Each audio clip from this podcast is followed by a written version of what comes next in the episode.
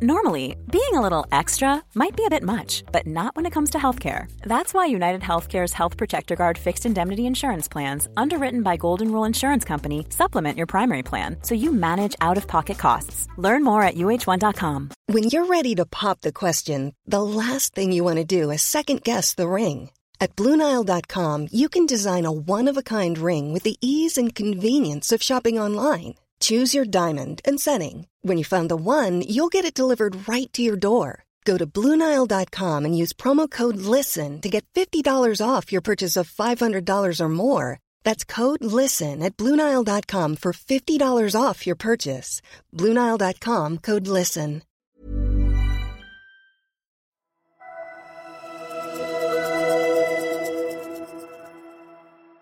Your kids are growing up in that world, in the worst, in the tipping point world, in the worst case scenario world. Yeah. Right? Yeah, but uh, that's not very serious, Catherine, No, because I mean, this is a problem. Our kids no, get no, told we're all going to die, and they're worried about dying. We're No, not. no. Even if even if it's three or four degrees increase, we're not going to die. People aren't going to die from that. People We'll- are we'll going to die from that. They're already dying from that. But anyway, the question is if you're wrong, right? If you're wrong, how will you account to your own children for your own role in preventing climate action in this country? How will you do that?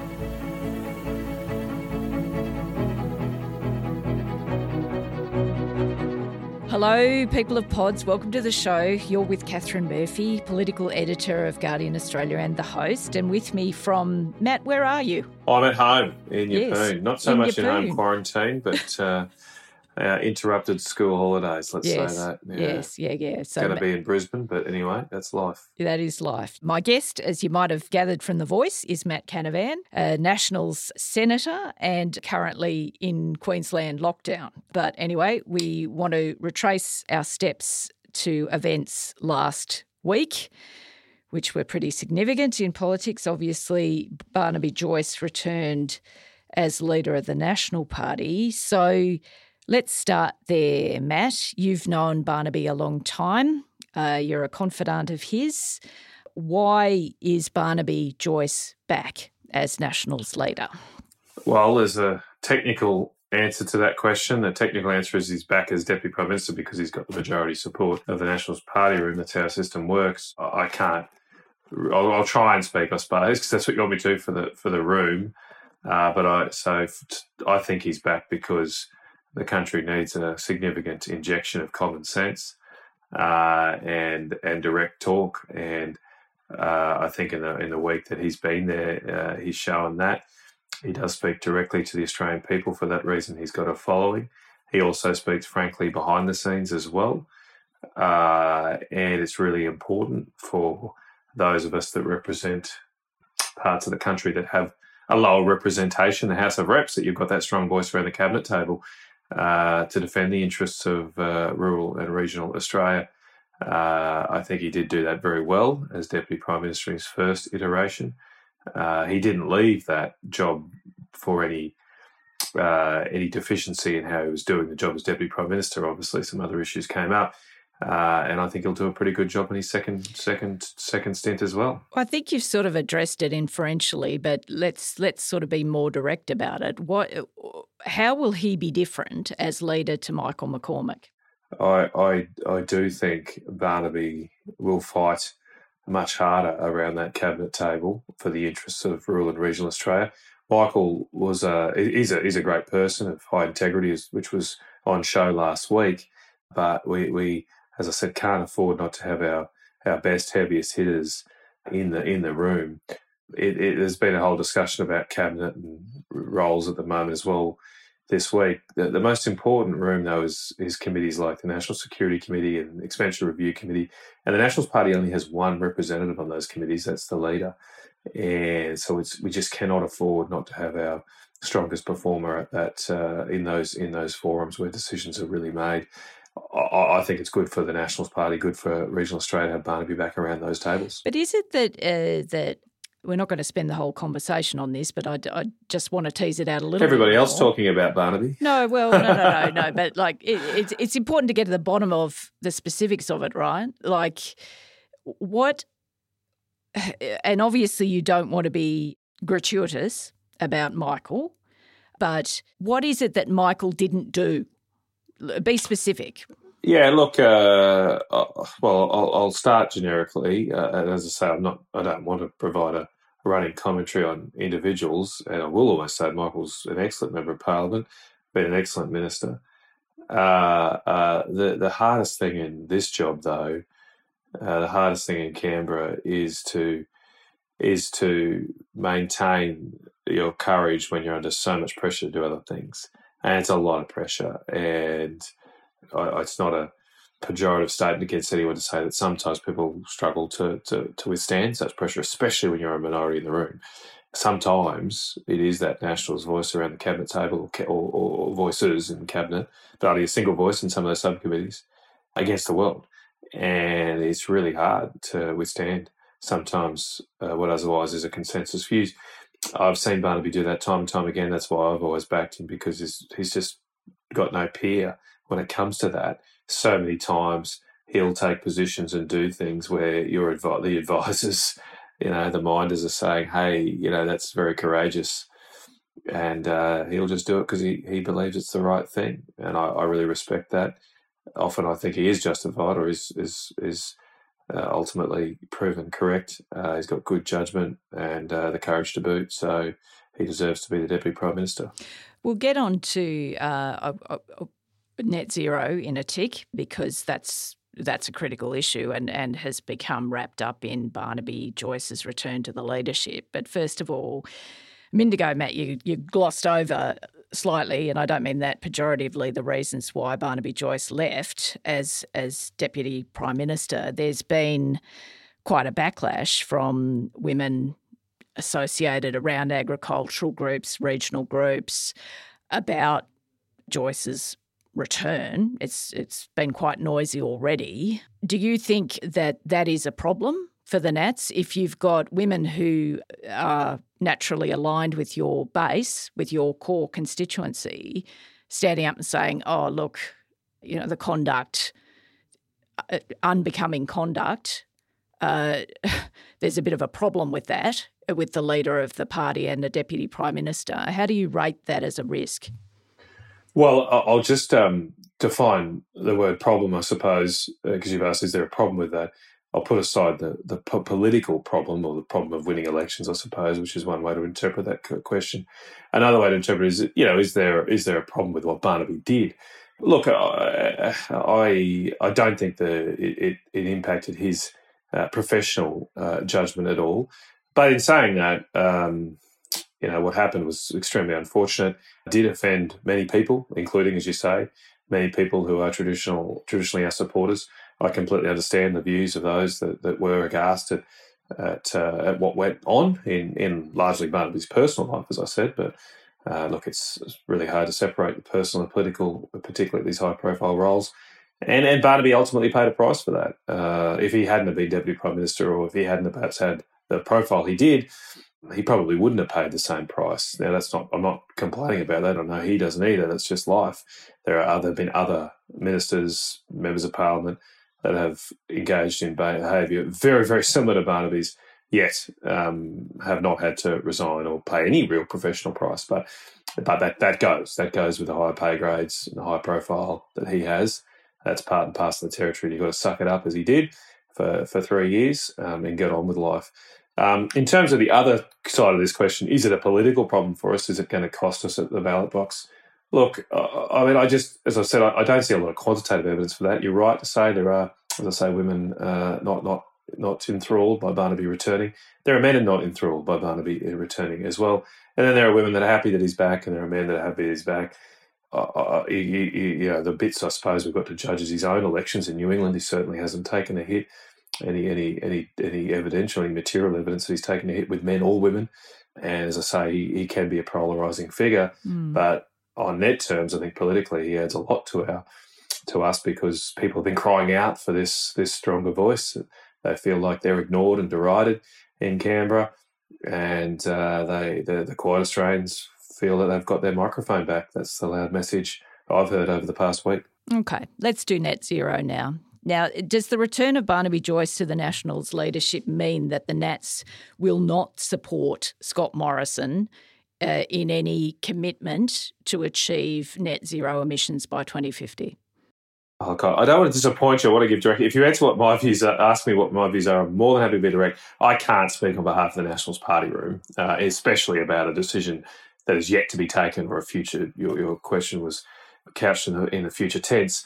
You know, I can't make predictions about that. I can tell you what's happened in the past, and in the past, um, when uh, this issue of net zero emissions has been discussed, there's been zero support in the party room, in the party room discussions for it as an idea and it is just an idea at the moment. There's very little detail or or policy proposal ahead well, of the party. Yeah, that's in a way. Look, sorry, I don't want to. I, I, I don't want to disrupt your flow, but in a way, that's that's what's surprising to me about this whole discussion because at the moment, Scott Morrison's positioning on net zero is a talking point.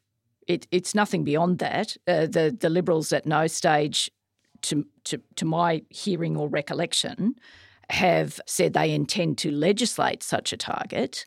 So, so what's the fuss about? Well, it's it's true that uh, it's a talking point for the prime minister.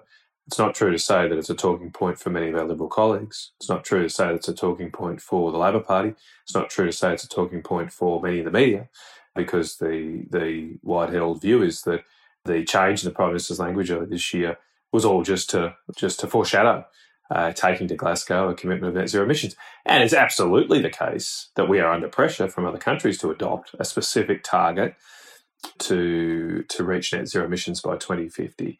And so this is a live policy debate that it's fair and rational for the Nationals Party to have discussions about, uh, to come to views on, and be concerned about, given their potential impact on on our on our people. Uh, I mean, I've got a raft of concerns with this this slogan of net zero emissions but prime among those is that taken to a tenth degree would mean that large parts of our cattle sector would have to shut, that almost all of our coal mining you would think would have to go. And you were talking about hundreds of thousands of jobs in regional Australia. And and and and you're right, to some some in the media, some in the broader communities is just like, oh, what's the problem? It sounds great, it's gonna be fine well, that's whole people's livelihoods up here, uh, and that's why we're a little bit cautious about yeah. running down this path. Yeah, yeah, and no, and we'll we'll drill into all that, but just on.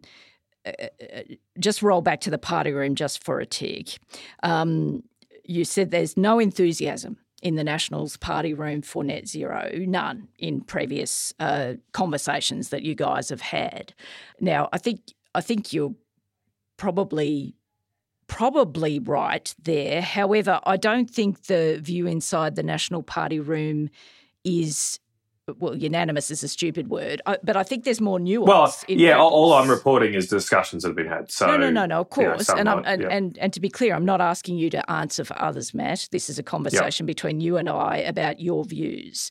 But look, I think there are people in your party room who would do a deal on net zero. And in fact, Darren Chester uh, has written a, I think, an op-ed in the Herald Sun today. I don't know if you've seen it, but articulating a sort of basically saying resisting the transition is like living in the 50s and the Nats can't present to people as living in the 50s, right? So the, the, the, view in your party room, I reckon, is just slightly more diverse than the way you're presenting it. Well, um, all, I'm, all I'm mentioning too is this, the formal discussions we've had. Yeah. Um, that's not to say there are people who have not spoken or not not divulged those views within the party room context that have a different position. That's up to them. No, I haven't seen Darren's um, column, although I don't think glib comparisons to different decades in history help the debate that much. Mm. This has got to be about and should be about the detail. Mm. Oh no, no, and that's the biggest concern. Now, now all I can say is that from what I've seen that's been put on the table,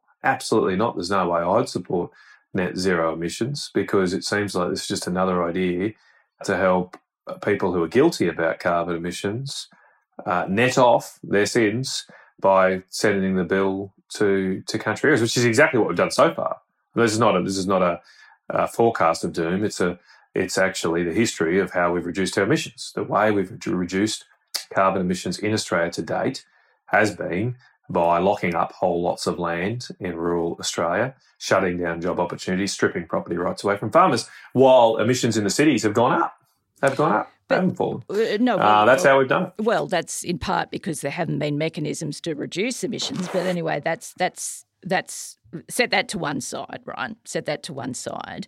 Why, though, do you think, given where the global environment is, given as Treasury said in the intergenerational report this week, that we're basically in a net zero trading environment in our region now, our biggest export destinations, China, South Korea, Japan, all moving in a net zero direction.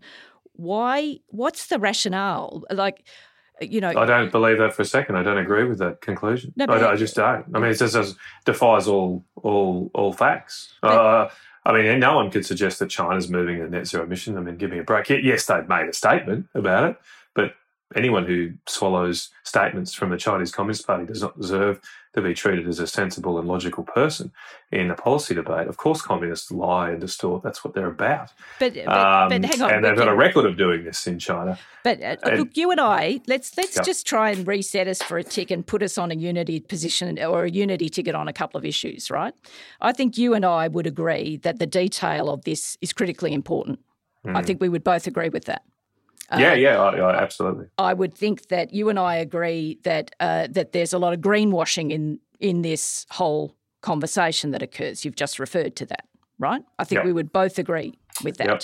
Now, what I don't understand in your position, because I respect you and you're a bright bloke, why it is that you think that Australia can avoid a transition that the rest of the world is actively moving towards. Now you say you say why should we believe the Communist Party in China? I don't believe the Communist Party in China, but I know that rationality and logic tells me that over the next decade there will be a pitched battle between China and America for the low emissions technology of the future. Right? That that is well, I what don't agree with that either. But but Anyway. I, I, I- No, I mean, like- this is this is part. I mean, I do think we, we have fundamental fundamental different analyses of the current world environment and what's the biggest risks to our peace, prosperity, and security. Where Yeah. where we are in Unity Tickets, I'm sure we want to see the best for Australia and and and us take the best decisions that put us in the best place to manage the risks over the next two decades.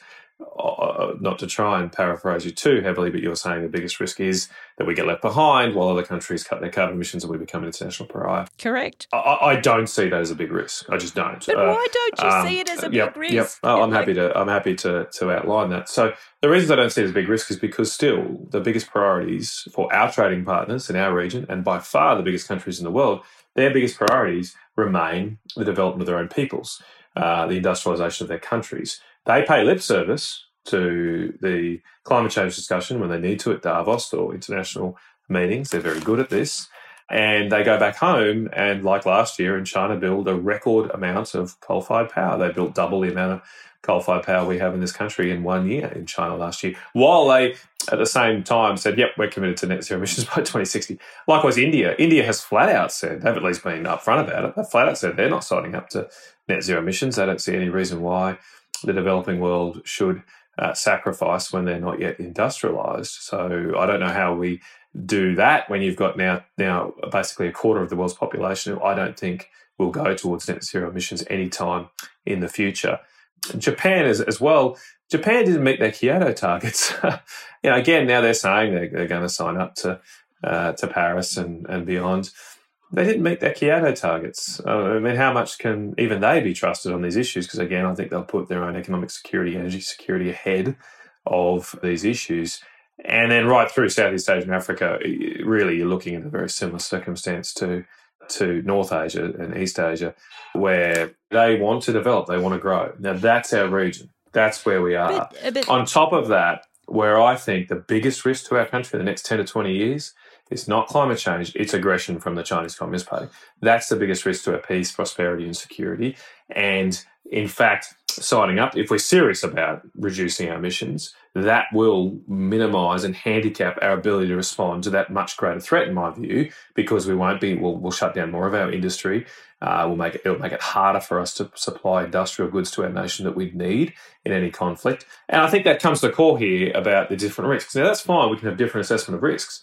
But my assessment of the risks is that uh, the risk of aggression and conflict is a much, much bigger problem than us requiring to sign up to climate change action. And I, I put America in that model as well. I mean, everybody seems to think because Biden's been elected, America's going to be there for the long haul. What happens in 2022 if the Republicans take back the House? What happens in 2024 if Biden loses? Uh, they, they, they have very real prospects and you'll just get a swing back because the Republicans certainly aren't signed up to this agenda. Well, yeah, but okay, but but you're presenting the transition in very binary terms. You you you're suggesting that the transition only creates loss. It doesn't create it doesn't create new jobs. It doesn't create new industries. It doesn't create new economic yep. opportunities. Right? That's that's not right. That's that that's actually not right to present. I, I didn't quite say that, well, you, but, but you, and you're, and you're right to, say that, that. You're, you're right to say to that. Saying that. Yeah. Okay. Well, what I would say is that any any attempt to reduce the amount of carbon dioxide emissions we make in this country will come at a cost and a net cost to our nation. Uh, yes, there'll be offsetting and other industries created, but it almost certainly has to come at a cost because we are a free and open society, and if it was cheaper and easier to produce things without carbon emissions, we'd already be doing that. But, but because point- because the businesses and the market would deliver that.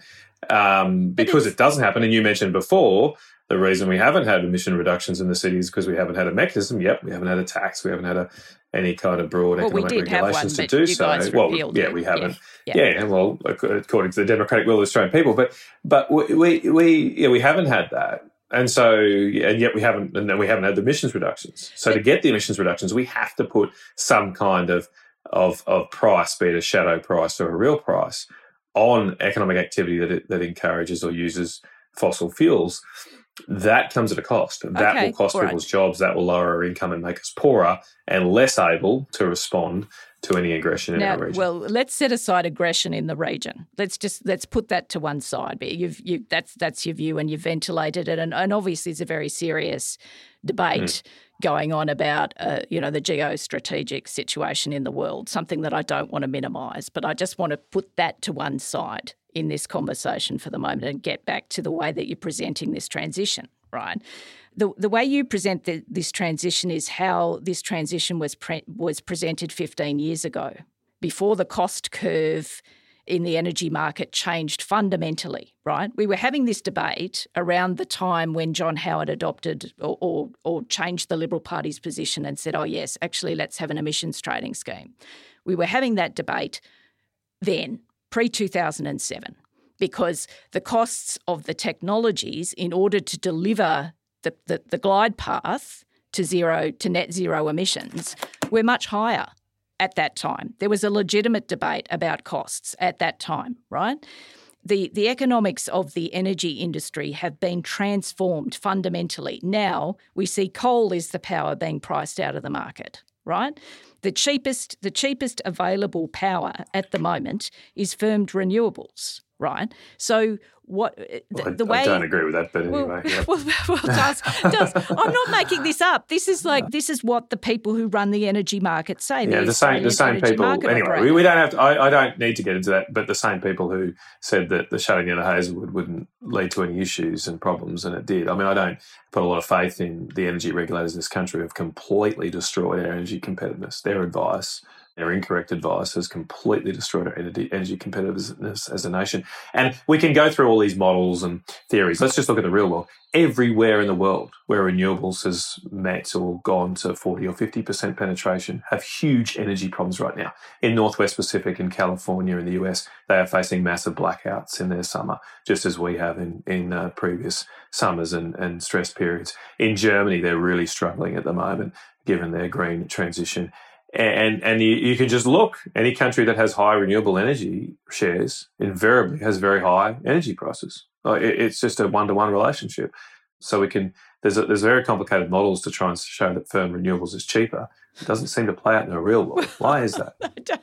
Well why? I just uh, you know well show me tell me the country catherine where you have high renewables and cheap power. And don't, not hydro. Hydro is different. I've got no problem with, with firmed hydro, but we just don't have a lot of it.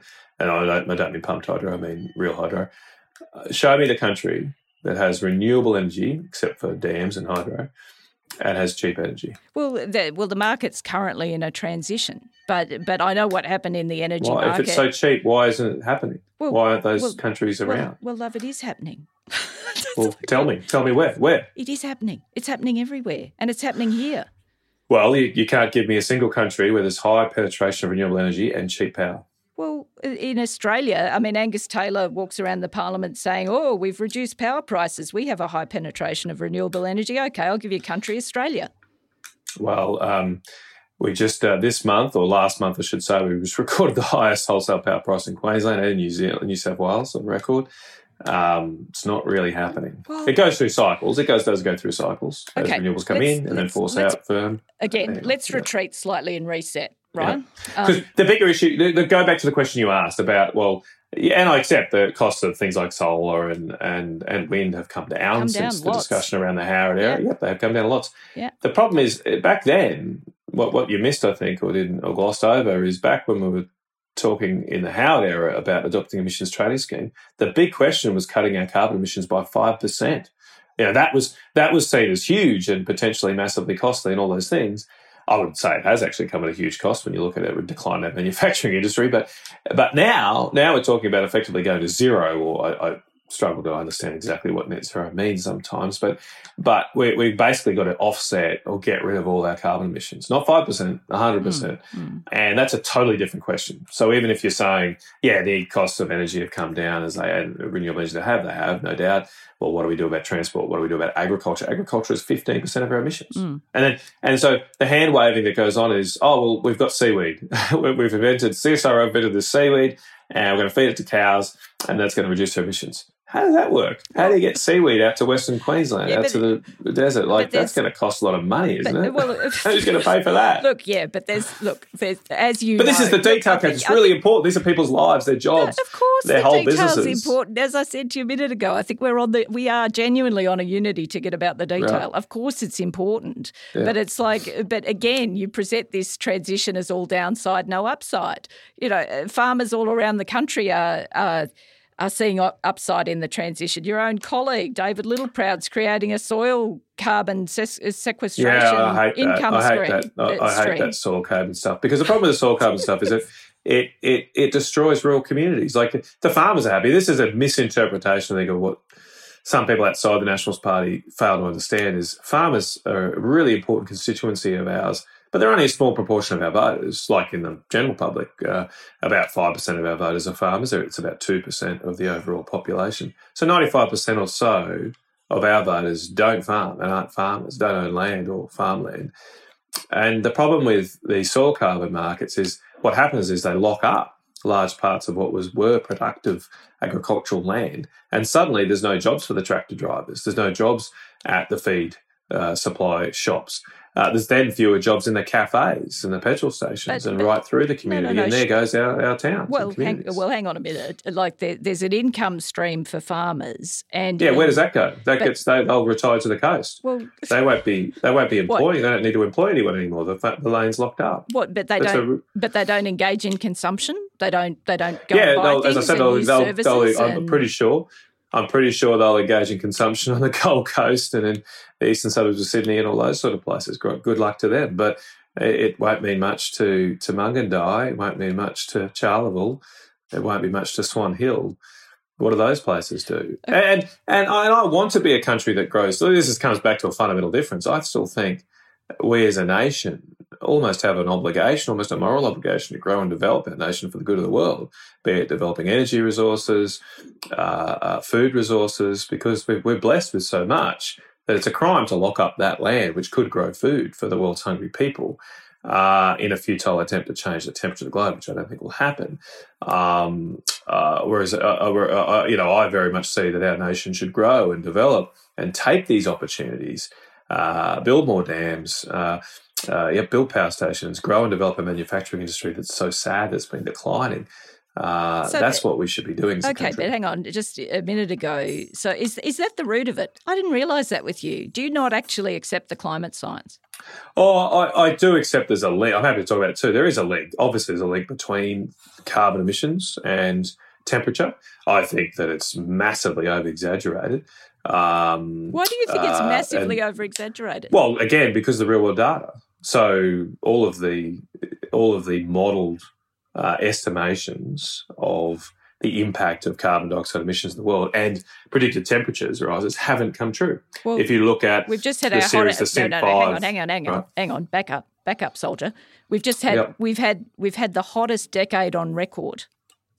Um, yeah, but this is this. You're missing the detail of what I'm saying. That, Sorry. that when you well, you should judge. This, this is science, right? Okay, so let's let's take it back. So we're talking about science. So what scientists do is they create a hypothesis and then test that hypothesis against real world data. That's that's the scientific method that's got us this far. So the hypothesis 20 or so years ago, or and updated in various the latest editions, the CMIP or CMIP5 models of, of climate change impacts, is our hypothesis that if if if uh, carbon dioxide doubles in the atmosphere, which is what we're on track for, there'll be a certain increase in temperature. It's known as the equilibrium climate sensitivity, the ESC, ECS, sorry. And and the predictions for that in the IPCC reports and what have you have been traditionally somewhere between one and a half and sort of three and a half, sometimes a bit higher percentage uh, degree Celsius increase from that doubling of carbon emissions. All of the models that are, are on those different tracks that get you those different results, they're above what we're actually experiencing. Yes, temperatures are increasing, Mm. except that. And yes, we've had the highest, the hottest decade on record and all those things. And there's a, But they're actually tracking. They're tracking a lot, lot lower than was predicted. Now, what, there's so that- something so up. makes- Something's wrong. Probably something's wrong with the models because it's so complicated. We don't exactly know what, but this goes back to my point that it is a very good book by Steve Koonin, uh, who used to be Obama's energy undersecretary, saying when you actually read, and I do read the IPCC reports, the commentary on them is so much different, so much exaggerated compared to what's actually in them. So I accept there's, a, there's all that science is there, uh, and in the detail the IPCC reports is is as correct as it goes, is a correct sort of summary of the science. Obviously, science is always evolving.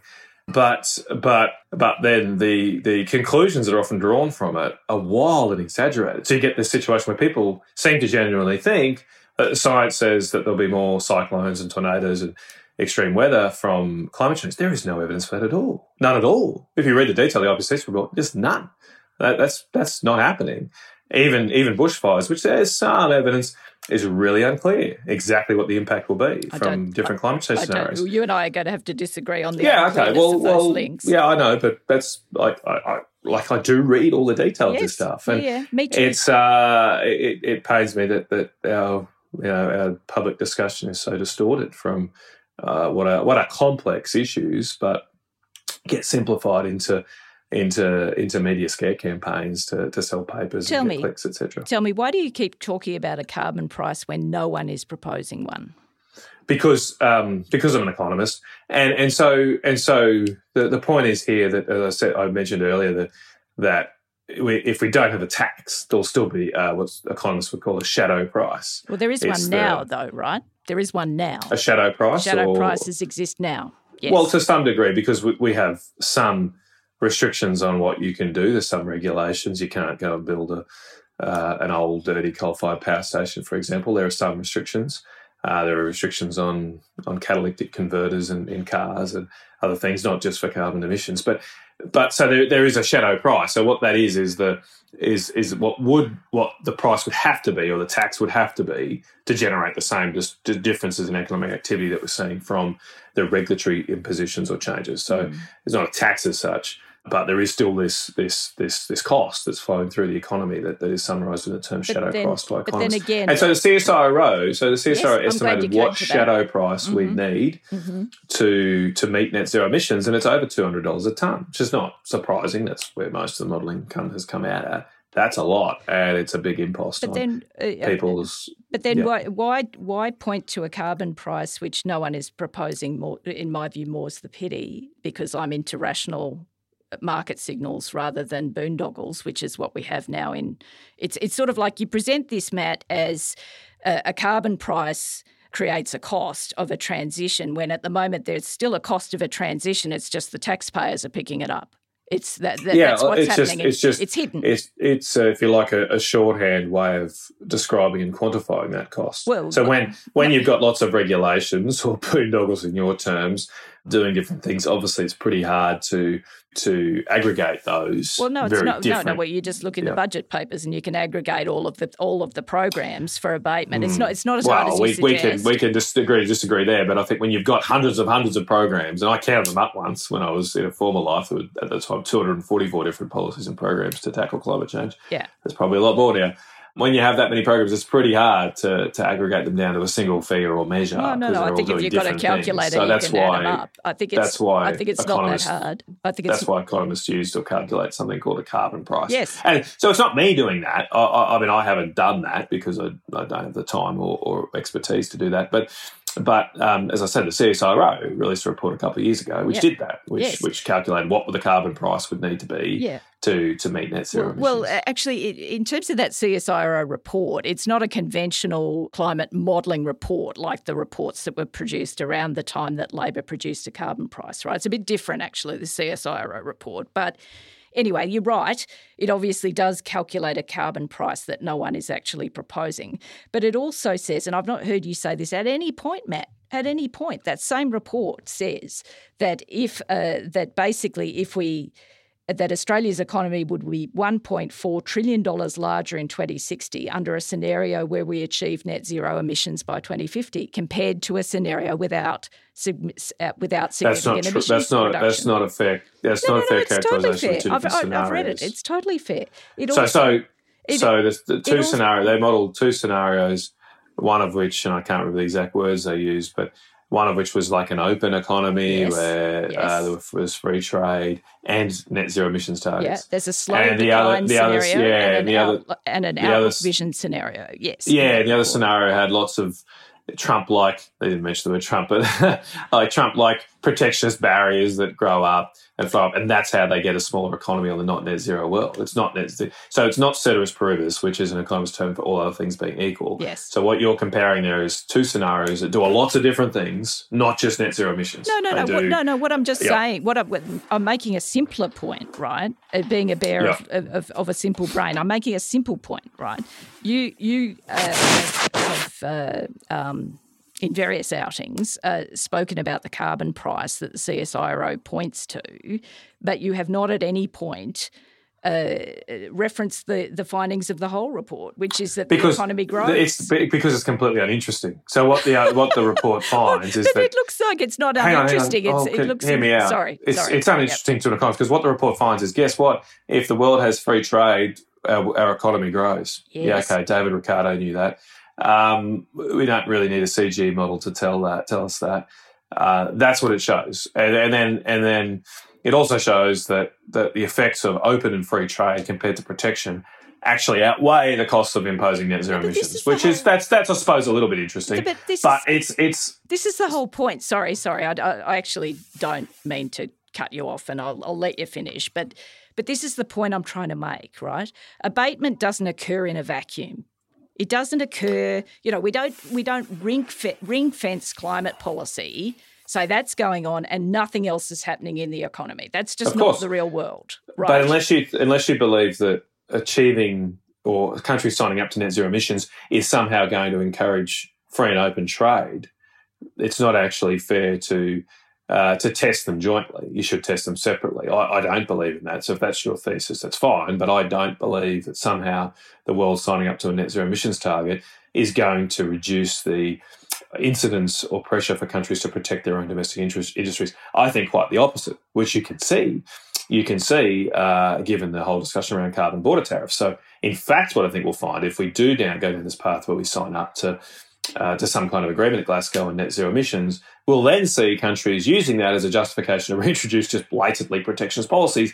So, in fact, what the CSIRO measures is completely wrong. What you'll end up getting is net zero emissions and protection, not net zero emissions and free trade, which is what they Well, again, that's not that's not entirely accurate. And you are you are a, you are a trained economist, right? It's not protection. It's a, it's a leveling of conditions. It is it, there's a there's a difference. It's a, it's a nuance. It's a subtle difference. Well, call it what you like. It will come at an economic cost. That's what I'm saying. sure. So it will. It will. It Well, will if- if cost the world if- economy. If we don't reduce emissions, it will. Yes. Uh, and that's not what I'm referring to. But if you put tariffs, whatever reason they're for, if you put tariffs on, they might be a justified reason for the tariffs. I'm not saying it's it's not it's not a not I'm not making a normative assessment here, But uh, from a positive point of view, if you put tariffs on, you will lower economic welfare and growth. That will happen whether they're carbon border tariffs, uh, whether they're just basically for industry tariffs, whatever they are, they will lower economic activity. I'm I'm not um, and that's not that's not measured by the uh, CSIRO study because well, they don't measure that. I am a free trader. I'm not a I'm not in favour of tariffs. Uh, you know, we can avoid we can avoid the CBAMs. We can avoid these border adjustments by actually reducing emissions. Like it's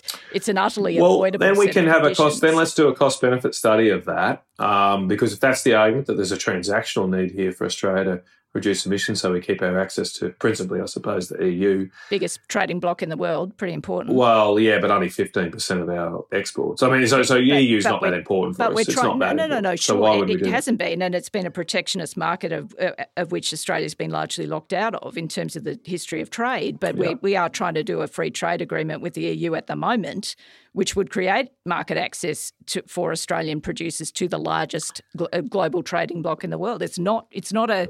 It's not an also. Well, I, I, I, I think we should worry more about our own region. Um, I don't think that, and I agree with John Howard. The UK free trade agreement is, is good, but let's be realistic. It's not going to deliver rivers of gold for Australia because uh, our our future clearly is in trading with the billions of people just to the north of us, yeah. not the hundreds of millions no, no, of people very, on the other side of yeah. Very pithy summary by John Howard. Tell me, we've got to we've got to wrap up in a minute. Although I'm really enjoying this, and I appreciate the spirit in which you're engaging in the conversation. That's all right. It's good. I um, like doing podcasts. It's a bit uh, a bit more a bit more time. Yes, exactly.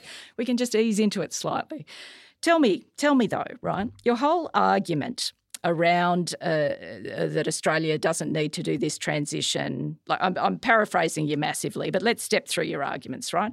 Australia doesn't do you uh, need to do this transition because the rest of the world is only pretending that it will do this transition. Um, you know, it, it's all bogus. We don't we don't need to do any of it. Um, uh, and uh, and if we do if we do any of it, there will be massive consequences associated with it, right? For us, uh, costs. Uh, it diminishes our our um, our um, strength, de- defence strength. Yep. It, it, it diminishes our economic strength because you know the only. Uh, I'm sort of curious about why the only economy that exists in your mind is a carbon intensive one. But anyway, that's that's okay. Set that to one side. You you met where okay sorry this i'm getting a bit garbled but uh, it's actually a simple point i want to get to right? I am a journalist. I've been a journalist for 20 years. In my profession we have just gone through a massive structural adjustment uh, basically triggered by technology right? Like a, a massive structural adjustment. In in uh, in um, in in 2012 and in the period beyond, 3,000 Australian journalists have lost their jobs as mm. a consequence of this transition that we that we are going through still right? And this isn't a pity party for me. I'll get to the i'll get to the point of the question. Like i don't think the government owes me a job.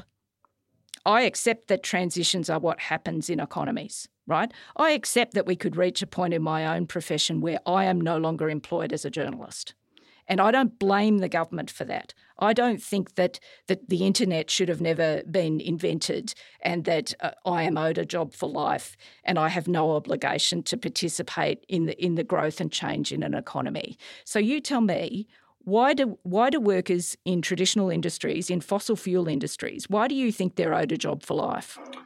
Well, I don't think they're owed a job for life. But you kind of say they I've are. never said that. No, well, well, well, I'm happy. That was a very um, interesting point you made, and I'm happy to, to respond to it. Um, I don't think they're a, a job to life uh, for a job for a job for life. In fact, working in industries like coal minings, you're often your job is quite precarious. Um, there's only five or six years ago that we had ten thousand people laid off in central Queensland because uh, China had an economic stumble and the coal price fell. Ten thousand people lost their job in the space of eighteen months or so. Mm. Um, it's a very precarious profession, and there was nothing the government could do for that. And I didn't call for the government to somehow have a job keeper for coal miners or anything. We did argue for some economic transition packages and what have you for the broader community, but none of those actually helped save people's direct jobs. That's that's life working in in the globally connected industries where your your livelihood is at the risk of uh, of commodity price swings. Um, in saying that, the, the, big difference between the transition that's occurred in, in, journalism, which is a more structural thing, and the cyclical mm. issue that I just described, we back up record numbers of coal mining employment now. Um, um, the structural thing in, in, in journalism, there's been nothing that you know. There's been no policy or governments haven't you know said, okay, that's it. We're going to subsidise or, or tax traditional journalism and preference preference modern internet based journalism or blogs or what have you. It's been a natural outcome. Mm. Now, if it's a natural outcome that, that other types of energy come along to displace coal and coal mining goes, I'm not going to stand in the way of that. That's that's that you're right. That's that's progress, and that would be welcome. But that's not what's happening. Um, what's happening is governments are making specific uh, decisions to preference some types of energy production over others, and that, of course, puts the jobs that they're not preferring or discriminating against at risk. Um, and then going back to my other points that I don't think for that for any good cause because what we really do need is is in my view us our economy to become industrial, stronger and more powerful, given the the, the clear and present danger we face of conflict in our region compared to a uh, a much more transitory and long term issue of climate change. But, but um, that's that's my perspective here. Yeah. So there's a difference, and there's an important difference there between whether or not governments do it and especially, obviously, the political angle here is that when the Labor Party and others put up the white flag on our coal mining industry, and we haven't even got into the detail of coal.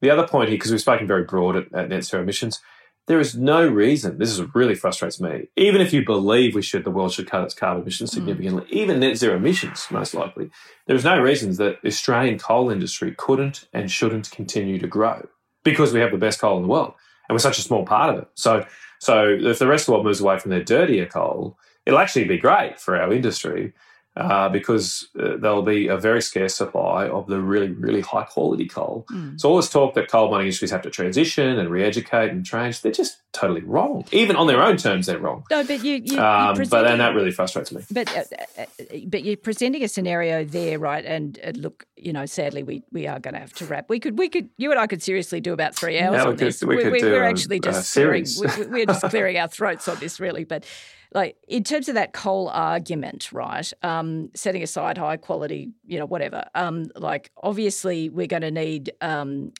uh, we're going to need all of the above, right, in order to make this transition. And that includes abatement strategies like CCS, if somehow they can be made to work, right, at a commercial scale. I've got no issue with CCS. It's like we probably need it, right? I mean, I don't think it should be your primary technology, uh, and I don't think you should starve other technologies because you just like coal better, but I've, I've got no issue with CCS. But what you're basically saying, right, if in, in this element of your argument, which is the world is embarking on this transition. There's still, you know, there's still a desire for, you know, Australian coal in order to power other, you know, power other countries, power their manufacturing businesses. Therefore, there's a long tail here that Australia can take advantage of, right? That's sort of distilling your argument. There's a long tail, right, in the in the global carbon economy, and Australia's got plenty of good coal, so we continue to sell it. Like mate, I like why why do the long tail when you can do when you can lean in and and start to uh, create some industries of the future that will be the necessary technology for the next 100 years? Like why are you content? Why is it okay you know because you're you you you make you, you say i want to stick up for regional jobs and regional australians. You know why are you not sticking up for their jobs for the because next it would century. Be, because because well, hang on, it would be it might be if we did shut down or shut down early. I suppose you're suggesting early. In other words, we'd have to our own coal mining industry. It would be a bad thing for the world, not just for ourselves. It, it would be tough for ourselves, obviously. I hate the word transition, but yeah, because it's really corporate speak for people losing their jobs. But but uh, um, you know the the the, it would be bad for the world on a number of fronts. Going back to what I was saying, it'd be bad for the world's environment because what would happen if we shut it down earlier than what world demands dictated, those other countries would have to and would get coal from inferior sources. And there's plenty of coal in the world. So just to be clear, we are 5% of the world's coal production. 5%, that's it. And that could easily be replaced almost overnight from Indonesia, South Africa, Russia, etc. Indeed, you can see Russia lining up to take our markets. It really frustrates me that you know the, the, we are so naive in the West. Uh, we go along and sign these agreements. Russia is actively building gas pipelines, rail lines to ship their fossil fuels to North Asia and displace what we supply right now. And they're not going to. If they do sign up to net zero emissions again, Putin's not going to do anything. He'll keep building those rail lines while, while we shut put put rocks in our own harbour. And and so so that that's that to me is fundamentally why we shouldn't do it because it would be good for the world. It's good for the world for Australian coal to continue to be supplied. It's better quality. It's better for emissions. Much better for ash. We haven't even spoken about not that this was a topic of this conversation. So I'm not saying it's against you, but you know the, the the the biggest environmental problem in our world right now is not climate change; it's air pollution by far by far. It kills. There's a study the other day that said it killed four million people a year. Mm. Air pollution, mm. and Certainly. our coal is a serious solution to that issue because it helps people displace the use of biomass, um, which contributes to the main contributor to that. When you use Australian coal, no one puts Australian coal into a household stove. It's too expensive for that. They put it into high, high modern, high efficiency, low emission coal-fired power stations, which, putting aside the carbon emissions, they still have a lot of carbon emissions they don't produce a lot of ash or, or nitrous or sulfur oxides, nitrous oxide, sorry, and sulfur oxide. And that helps cut all that air pollution issue. It saves lives. So that's why we should continue to not only maintain our coal industry, but grow and develop it further because it helps save lives around the world. Well, yeah. Now, of course, it also means there are jobs for us in Australia, and, and that's great. And it's a great and dignified industry. It's, I, I believe myself, I, I, I they, I worry about all these other new industries too, because what exactly are they? It's a little bit unclear. Well, uh, a lot of the unclear? jobs say, so let's take solar. Yeah. A lot of the jobs in solar are unskilled construction type jobs. You just put a post in the ground and screw in some uh, some panels. Eh, they're not particularly high paid or high skilled positions compared to what you can get on a mine but, but, site. Yeah, but and and and one of the reasons I believe we haven't quite got the social decay and destruction that you see in the US and some parts of Europe from industrial decline, I think is because of our mining industry. We've been very lucky that young. You don't think skilled... it's because of our social safety net, our welfare system, and our tax and transfer system that see... actually makes us a much more equal society than America, and actually, uh, and and uh, the, the, the wealth of programs in Australia that have been put in place as workers transition from industries. You don't think that's got anything to do with it? Oh, I wouldn't say it's got anything to do it, but I don't. I don't think it's a panacea on its own because look at Europe and there's you know it's Italy at the moment. The the right wing party is uh, I think got the plurality of so many parties in Italy, but it's on the rise, and so is uh, you know um, Marine Le Pen is still very very strong threat, the, the serious threat to Macron. You've got a lot of displaced, particularly young men in Europe because they don't have traditional work opportunities. Um, they're not. They're often people who will not work in an office. Uh, you know, in some of these modern so-called transition industries, they're just not going to go to. This is a totally separate question from what yeah. we've been discussing, but the social side of this is really important. No, no, no, and same thing in the US, where you've got whole industrial communities like Detroit, Philadelphia, etc., have just been uh, absolutely um, emasculated through jobs being industry and manufacturing being shipped to China. Yeah, bit, bit, we've had that too. We've had that too in pockets, but you've then had this mining industry pop up. Whereas if you've lost your job as a factory no, operator in Port Kembla, you can go get a massively high paying no, job out in the mines, and that's helped. No, I think. No, no, of course, no. I, I get what lot. you mean. It's sort of a it's a buffer um, in in times where successive financial crises and and global recessions have created all of the social dislocation that you are correctly uh, uh, referencing. But uh, just look anyway. My God, look at the time. Hannah will kill us. Now, yeah, sorry. Let's let's uh, we, let's just. I want to end with a couple of questions to you. Um, so. Uh, uh, sort of hearing you describe this transition, oh, we don't know really what it is. We're not really sure whether it creates jobs or whatever. Like Matt, you know, if if are you one of these people who would have uh, relentlessly driven about in your horse and buggy, um, even when the automobile showed up, because you were you knew exactly what had happened in the horse and buggy, but you don't want to get on the new technology train because you're not sure about it. No, because um, we didn't need a tax on horses to invent the motor car. Um, you know, we didn't need a tax on typewriters to invent the the PC. Uh, what I am more worried about is governments deciding on what technology should and shouldn't prosper, because I think governments get things wrong time and time again and do massive destruction to people's lives and communities. You realise you if, are if it is the free choice, if it's the free choice, you know, of, of markets and people and technology, great. There needs to be support and help when, when those things happen and displace people. But that's not what we're talking about here. We're talking about people in rooms in Canberra saying, yep, this is a winner, that is not. Uh, this is what we need to do. That is not. That's central planning, and everywhere it's been tried, it has massively But- but- failed but- and done a huge cost to people. but that's what you're doing. That's exactly not. what you're doing. One, one, you're one of those people sitting in Canberra. You are a politician. You are in public. Well, I, I don't. right? Yeah, uh, Like you uh, shouldn't- uh, you shouldn't yeah. disavow your okay, own Well, we can get. There's a little bit, I suppose, there's a philosophical debate about whether No, no, no. But uh, the- whether free market economics is central planning by another name. But we, we we're now getting the semantics. What I think the issue is, should government seek to seek to uh, direct economic Yeah, yeah. activity Yeah. in such a massive no, way? no, and I don't think no, that no, works. totally legit. Okay, my second question. So, so, uh, so I think your answer to the question was you would have got the car. Is that the answer to the question? Oh, for sure, Okay, absolutely. But you know, I'm, I'm not, I don't think I'm a philistine. I've got all the modern technology. Not a and I- yes. you know, I, I um, but uh, as I say, I, I think a lot of this modern technology is, is is still comes from coal. I mean, the solar panels we buy are all made from coal in Xinjiang, probably using slave labor as well. Um, um, what happens if China shuts down its coal-fired power stations? You won't get cheap solar panels anymore. well, If we had to make them here from renewable energy, they'd be worth a fortune. Well- no one talks about that. They sort of put it to one side. But the reason we've got cheaper solar panels is because of mass mass production in mass production. coal-fired, No, no, no, coal-fired and coal-fired power yeah, China. yeah, mass production. coal-fired That's power fine, but, but but we will Yeah. actually get to a point where we do mass production from uh, from uh, from low emissions technology as well. But anyway, okay. Final question, and it goes back to the science, right? And I understand. Don't hit me. Do not hit me with the arguments. Oh, we're one point four percent of global emissions. Right, right. So let's just not go there, right? Because I Haven't done that yet. no, no, no. But let's not. Right.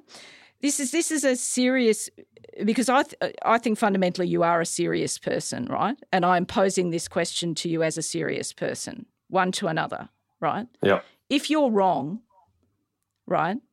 If if the climate science is absolutely accurate and true, Hmm. If climate change is an existential risk to humanity, right? If if if that is the truth, right? Your kids are growing up in that world. So But it's no, not- no, no, it's no, not no, an no, no, hang on, hang That's on, not right. that's not- it's no, no, not- no, you can not gonna- answer me in a minute, but yeah, I haven't got the right. question out, right? Okay. Okay. Your kids are growing up in that world, in the worst, in the tipping point world, in the worst case scenario world, Yeah. right? How will It's you? still not existential, well, but yeah. but- okay. no, uh, it's, We're not all going to die. preface- no, no. well, Yeah.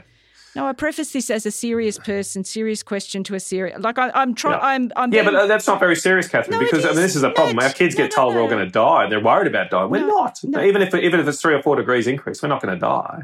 People aren't going to die from that. People We'll- are we'll going to die from that. They're already dying from that. But anyway, no, no. The question, Okay. like, please, please address it with the Yeah. same respectful spirit Yeah. that we've had this conversation in, right? Because these these issues mean something to Well, you, what and I'll they say mean to that, something yeah, to me. No, yeah, no, no. What I- am going to say is, the question is, if you're wrong, right? If you're wrong, how will you account to your own children for your own role in preventing climate action in this country? How will you do that? Because uh, my judgment at the time, it, like, let's just say I'm wrong, and because my judgment at the time was there are much there were much greater risks, non-climate risks, to their peace and security, uh, which were a much greater threat, uh, and that is uh, the the aggression we're seeing in our region. So.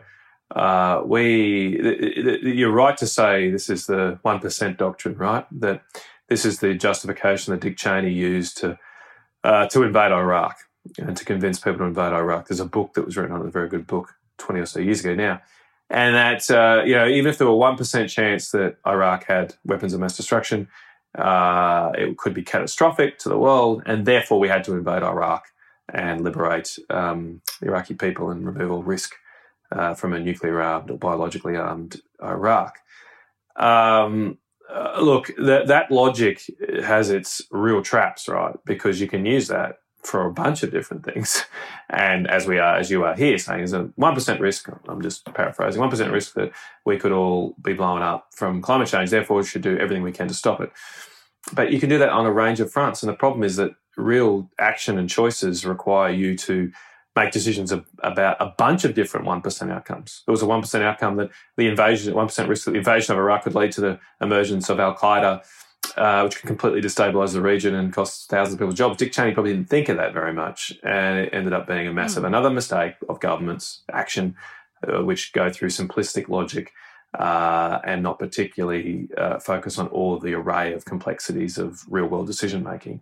And here, I'd say there's a, there's a, I think there's a much greater one risk of than one percent of China invading Taiwan sometime next ten years. I don't think it's probable. My assessment is it's not more than fifty percent risk. Some some serious military uh, experts do think it's um, fifty um, percent or greater. I wouldn't put it that high, but I put it higher than one percent. And if that's the case, where is our serious planning to respond to that? That is going to be a massive issue if China invades Taiwan. And I, I just worry we're putting so much effort and thought and policy, limited the limited political policy capital we've got in Canberra into this question of net zero emissions. When if that happened, if China invades Taiwan, well, there are so many ramifications for our economy and society that it's hard to even start. For one, there goes the iron ore trade overnight. Where is the serious discussion about that? It's just completely absent. So that's how I justify my children because I believe that that we need to will focus on that threat right now, just for right now, uh, ahead of so much um, focus and distraction on this other issue, which is not, in my view, a clear and present danger to the world.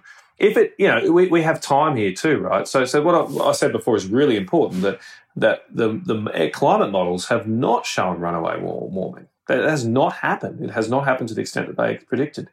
Now, so therefore, the immediacy of any action right now has been reduced. That's not what you read, but it clearly has been any rational decision making framework. You've got more information. Mm, it's not as risky as we thought. Therefore, we perhaps don't need to do as much on that just yet. If that changes in the next 10 years, okay, I'll change my assessment. If suddenly the models end up or the, the sorry, the, the recorded temperatures end up matching the most extreme models, yeah, okay, we changed the assessment. But that's not happening right now. Yeah, but uh, but by the time you wake up with your new assessment, it's too late. If we're in a well, I, I don't, I, I, I don't. I don't think that's true. Um, warming is, is quite well. I mean, it'd be too late to keep it to one and a half degrees or whatever. The, the new threshold used to be two degrees. Now it's one and a half.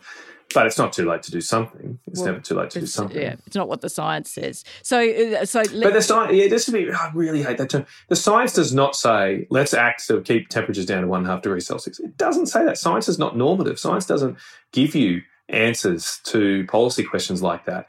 It gives you information about how to assess different risks, challenges, about the costs and benefits. It does not make moral judgments. Whereas we now use science in this term that the science says you know, take a particular moral um, framework, ethical framework, and apply it like that. It's, it's that's not, not what science no, says. No, that's not, not what science says. That's philosophy. That's no, that's ethics. No, no, no. Well, don't go all Kant on me. No, it's like it's not. No, it's it's it's not. It's not. You need to do a Joe Rogan podcast. We need to be like three hours. We could start talking about no, no, we have to uh, stop. Uh, about um, deontology and, is, and different this is not systems. a moral judgment, Matt. This is not a yeah. moral judgment. It's a rational judgment. Anyway, let's we we have to end. So so your point is you would you would not be apologising to your your kids. Uh, and I'm sorry, that sounds oh, well. really personal. and I don't, I don't not so much. I wouldn't be apologising. You asked me how I justify, and that's yes. how I justify. If I was wrong, of course I'd apologise. Uh, but uh, I, am giving you my justification for, for my judgments right now. Mm. But of course, I could be wrong. I'm not. I'm not here suggesting I'm always going to be uh, right. Of course, I could be wrong. But I'd, I'd, I'd like to hope that there's the equal humility from those on the other side of the debate, but maybe I'm hoping against hope. Mm, mm, no. No, no, no. I don't think you're hoping against hope. Anyway, it's been a good chat. I appreciate it. Uh, thank you, all, as always, to uh, my executive producer, Miles Martignoni. Thank you to dear Hannah Izzard, who has listened in to Matt and I duking it out for God knows how long on these really important questions. Thank you to you guys for listening. Obviously, if you want to give us either of us, me or Matt, feedback, we are we are readily found on our social media pages. We'll review this conversation at another time, Matt, because seriously, like there were a bunch of things we covered here, but there were a bunch of things that we didn't get near. So I reckon we'll have another go at this at some point in the future. Thank you all for listening. We'll see you next week.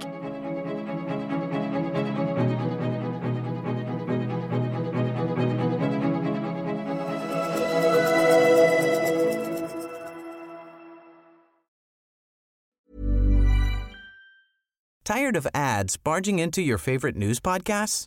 Good news. Ad-free listening is available on Amazon Music for all the music plus top podcasts included with your Prime membership. Stay up to date on everything newsworthy by downloading the Amazon Music app for free or go to amazon.com slash news ad free. That's amazon.com slash news ad free to catch up on the latest episodes without the ads. When you drive a vehicle so reliable it's backed by a 10-year, 100,000-mile limited warranty, you stop thinking about what you can't do and start doing what you never thought possible. Visit your local Kia dealer today to see what you're capable of in a vehicle that inspires confidence around every corner. Kia, movement that inspires. Call 800 333 4KIA for details. Always drive safely. Limited inventory available. Warranties include 10 year 100,000 mile powertrain and 5 year 60,000 mile basic. Warranties are limited. See retailer for details.